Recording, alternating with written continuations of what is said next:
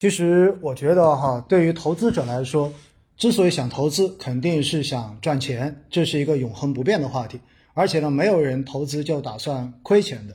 但是现实中间呢，我发现绝大多数的投资者，尤其是以前没有做过投资的这样的投资者，那么之所以会想要开始投资，一般都是受到身边人的影响。而所谓的身边人指的是什么呢？就是指发现身边的人通过投资已经开始赚钱了。而且呢，已经持续的有一段时间赚钱，那么这个时候他们才开始有兴趣去了解关于投资这个话题。这就是所谓的大家永远都只是追涨的，因为如果市场很差，身边的人都在亏钱，这个时候也许所有的人给他灌输的都是投资这个事情，不要想去做，做了之后会很惨。因此呢，到最后我们就发现哈，每次在市场经过一段时间的这种持续上涨之后。那么市场的成交也会变得更加的火热，而新基金的这种发行也会变得更加的火爆一些。那我们经常看到像去年一样，就是各种爆款基金层出不穷。到后来的话呢，大家会发现，因为都是一窝蜂的跑进去，最后我们又往往拿不住，因为一开始就指望着赚钱才开始做投资，但是到最后的话呢，大概率可能都会是进去之后就出现市场的调整跟大跌，这是一个自然的规律。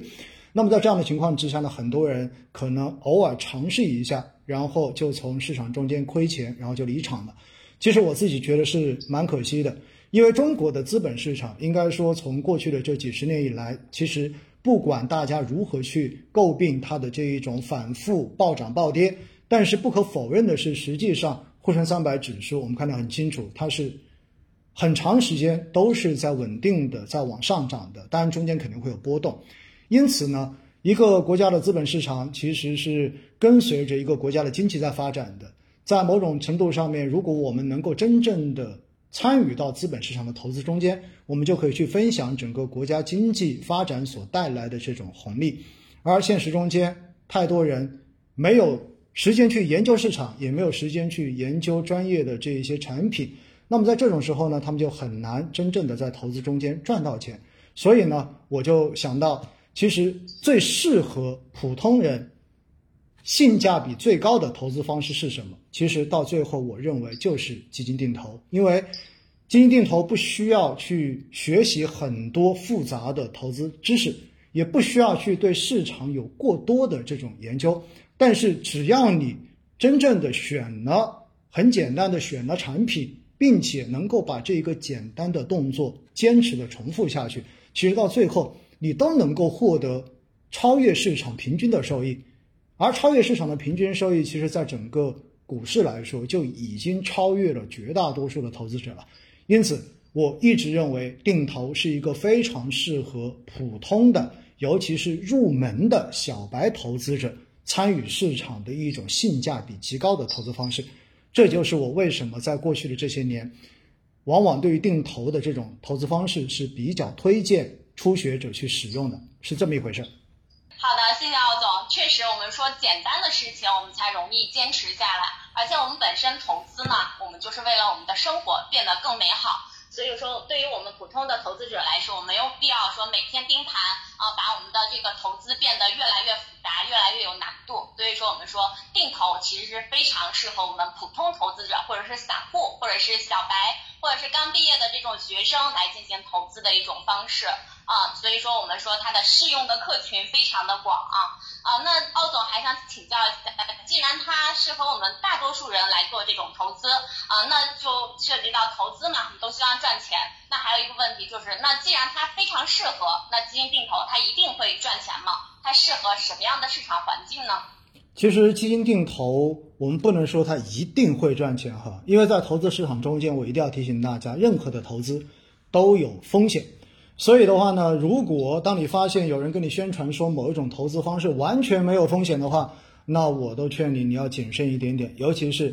呃，他如果还告诉你这个东西能够有很高的收益，那十有八九可能都是骗人的。所以呢，所有的投资都会有风险，而定投同样的也会有风险。什么样的风险呢？其实定投的风险在于什么？第一，你的产品。比如说，很多人选这种主动管理型基金去用作定投，那么你选的这个产品，这个基金经理是否是一个优秀的基金经理，这有可能就决定着你最后定投能否取得一个让你满意的结果。而第二种是什么呢？第二种是时间，这个时间指的是什么？也就是你可以投资的这一个时长，跟定投最终能够带给你收益的这个时长是否是匹配的？比如说，如果你就认为我的这笔钱只能投半年，或者说只能投一年，那你说我做定投会不会在这半年一年保证赚钱？我告诉你，这一个真的保证不了，因为定投其实是一个需要长期的事情，因为它是通过市场的这种波动，通过定投的这个基金的净值的上下波动，最后的话呢，来拉低你的持仓成本，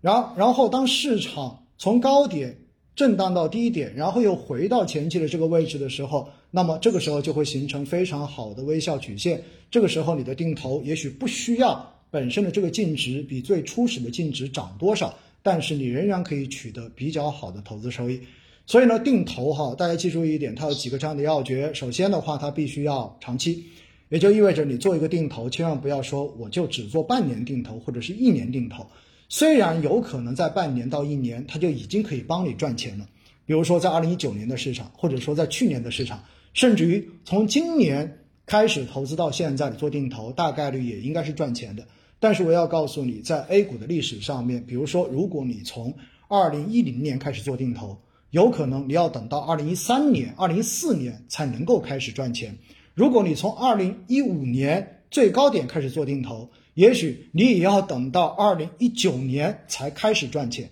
所以呢，定投能不能帮我们赚钱？我觉得你要加一个时间的这一个区间的定义在上面，那就是如果你选对了产品，并且你能够长期的坚持下去，那么定投让你亏钱的这一个可能性确实是比较低的。那什么样的基金才适合做定投？刚才说到了，首先你如果要选主动管理型基金。最重要的就是你至少选的这个基金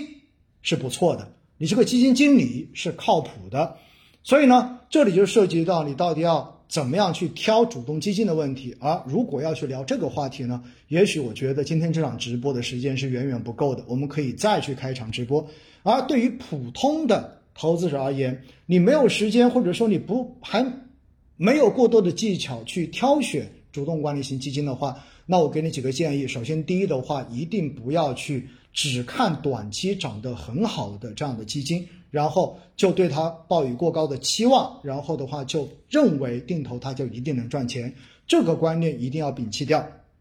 对于普通人来说，最省心省力的方式是选择什么？是选择指数基金，因为指数基金跟基金经理的关系是最小的。而且的话呢，你选择了这样的宽基指数，所谓的宽基指数就是平时我们说到的，像沪深三百指数、中证五百指数、创业板指数，也包括新出的科创五零指数，甚至于包括双创五零指数等等。这种的话呢，因为它并没有区分具体的行业，而是包含了所有的行业都在里面。那么这个时候的话呢，基本上你去定投这样的指数基金、宽基指数基金。至少保证你能够获得市场的平均收益，所以这样的基金不用去操心基金经理的好与坏，甚至于你都不用去比较哪家基金公司管的好与坏，因为